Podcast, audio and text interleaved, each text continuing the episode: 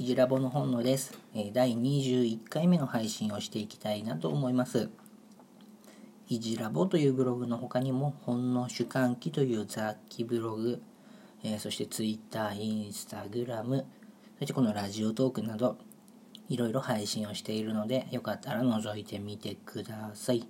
いじラボというブログでは医療事務として得た知識が他の誰かに誰かの役に立つなら嬉しいという考えでいろいろ発信をしていますでこのラジオも同じ考えのもとに発信をしていてこれから医療事務や病院事務をやりたい人だったりあのやりたいというか考えている専門学生とかまだまだ未経験の人に向けて医療事務病院事務ってこんな世界だよ。医療ニュースがあったらいいよね。こんないいところがあるよなんてあの前向きになれるようなラジオです。愚痴を言ったりねするようなラジオじゃないので楽しんで聞いていただけたらなと思います。いいねなどのボタンもあるのでどしどし押してください。ポチッと押すだけなので。で質問やご意見などがある場合は Twitter や Instagram からうーん書いてもらえればいろいろお答えできると思いますのでもしね送ったけどないよって場合はもう一回送ってもらえると見ることができます。いや花粉症がちょっと辛くなって鼻声になっていますが頑張って配信をしていきます。今日のテーマは35歳から医療事務に転職することっていうタイトルであの攻略法だったり僕の考えをまとめておきます。えこの話もブログで読めますのでリンク貼っておきますので文字で確認したい人は、えーリンクの方から文章でも読んでもらえると嬉しいです。でこの35歳というのは35歳って書いたんですけれどもブログ上で書くしかなかったので、まあ、35歳くらいってあの読み替えてもらっても何の問題もありません。で、えー35歳から医療事務に転職することみたいなこう質問とか Twitter の DM が結構来ます。で35歳から医療事務っていうのはどうなんでしょうか。最初にはっきりさせておかなきゃいけないのは医療事務としてどのポジションまで行くかというのを考えておくべきです。もうちょっと言い方変えるとどのくらいの年収を得たいのか。ここです。これねあの漠然と35歳から医療事務になりたいです。どうですかって言われてもこっちもどこまでどんな医療事務になりたいのかというところをはっきり確認しないといやそれはいいですよって言える場合もあればいやちょっとそこは違うんじゃないの？っていうのもあるのでまずは医療事務としてどこまで行きたいのかどんなポジションになりたいのかっていうのをちゃんと考えておくとそのやらなきゃいけない努力量みたいのが見えてくるのでやっぱ受付とか電話対応みたいな一般職みたいなところをやりたいのであれば何の問題もないですよとか働く病院だけブラックなところもあるんで注意してくださいねってていうアドバイスにもなるし事務長としてやりたいんですとか病院を変えていきたいんですみたいな大きな目標がある人は多少ブラックでも小さな病院で今ガタガタのところ行けば出世は早いよとかこういろんな言い方があるので年収1000万欲しいですってやるとやっぱ大きな病院でそれなりに大きな出世をしなきゃいけないよとかアドバイスがあるので、まあ、その辺をまとめてみました。で最初に言うと35歳から医療事務に転職することはやっぱ可能です。現在病院に限らず日本のこの労働市場っていうのは人手不足というのがどんどん出てきてます。35歳で健康な人であればまあやっぱ欲しいですよね。未経験であればその新卒と変わらない給料を提示してもし働いてくれるのであればで元気ですと。休みも全然そのわがまま言いませんっていう人であれば特に僕の働いてる病院であれば、まあ、採用の候補の一角ですよね。受け答えがしっかりしていて給料も別にそんな高いのを求めるわけではなく未経験で頑張りますって言ってくれるならもうそれはその採用する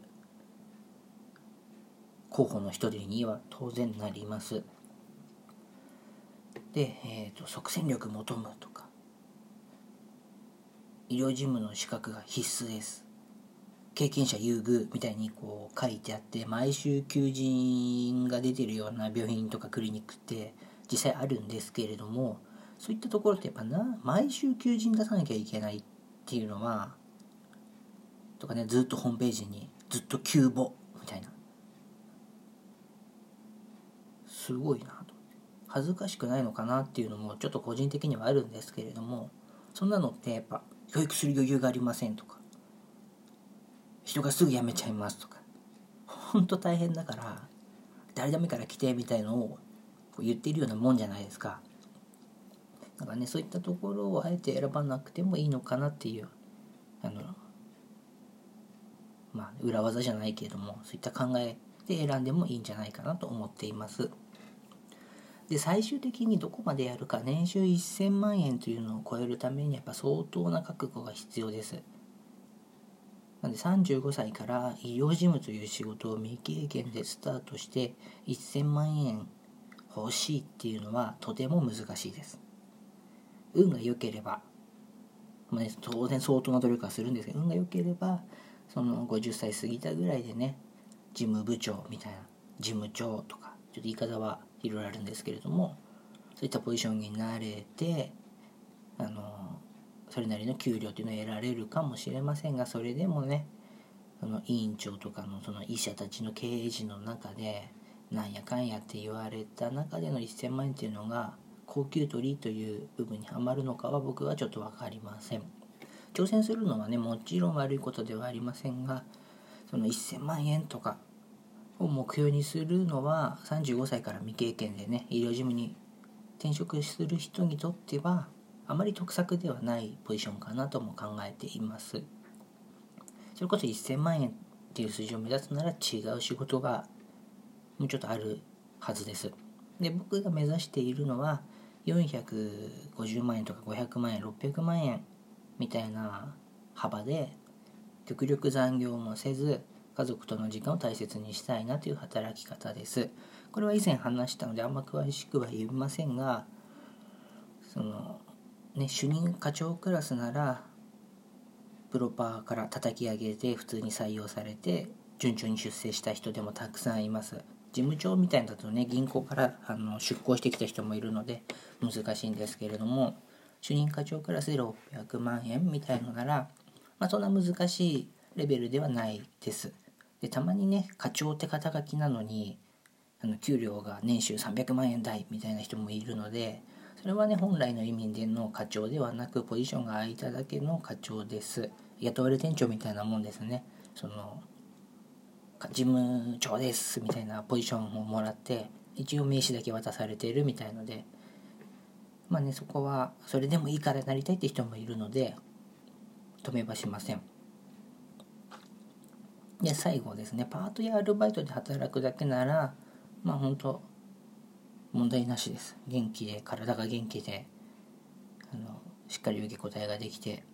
明るければもう本当欲しい。どんどん来てください。っていう病院が多いんじゃないかなと思いますがあの募集も多いし時間も比較的融通が効いたりするんでね。で仕事のその内容とか転職もある程度算定のことを覚えちゃえば似たような病院っていうのは行きやすかったりもするのでいろいろメリットもあるんですけれども、えーと、デメリットとしてもいろいろあるのでね最低賃金間際の時給で、まあ、結構厳しいことをやらされたり正社員と同じことをやっているのに待遇に差があるみたいな可能性もあります。で本当駅前のショッピングモールだったりそれこそコストコの時給がいいとか有名ですけどもそういったところと比べると、まあ、本当に医療事務として働くのがいいのっていう部分もあるのでこの辺はしっかり見極める必要があります。ではですね本日のまとめになりますが35歳から医療事務になる人の向けていろいろ考えてみましたあの最初にも言ったんですけども管理職を目指したいとか年収1000万円が欲しいっていうのはやっぱちょっと難しいと言わざるを得ません。もちろん35歳になるまでのキャリアっていうのがしっかりしたところで管理職候補みたいので入ってくれば当然問題はないって言い方ですけども、まあ、可能性は多分にありますが未経験でその特段ね提供できるものがない人がそういったポジションにつくのは難しいなというのは事実です。で医療事務として仕事をしていくのであれば診療報酬や医療の保険の仕組みっていうのにも詳しく勉強していく必要があります受付や電話対応が主な業務になって満足していると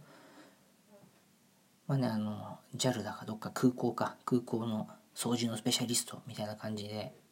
いろいろ違う道っていうのはあるかもしれませんが受付のスペ接遇のスペシャリストみたいな方向を目指すのは面白いかもしれませんがそれはねあんまり次の転職みたいなキャリアっていうのを考えるところで、まあ、難しい接遇なんちゃらみたいな人いっぱいいますしねもう。なので、まあ、そういうところを考えて、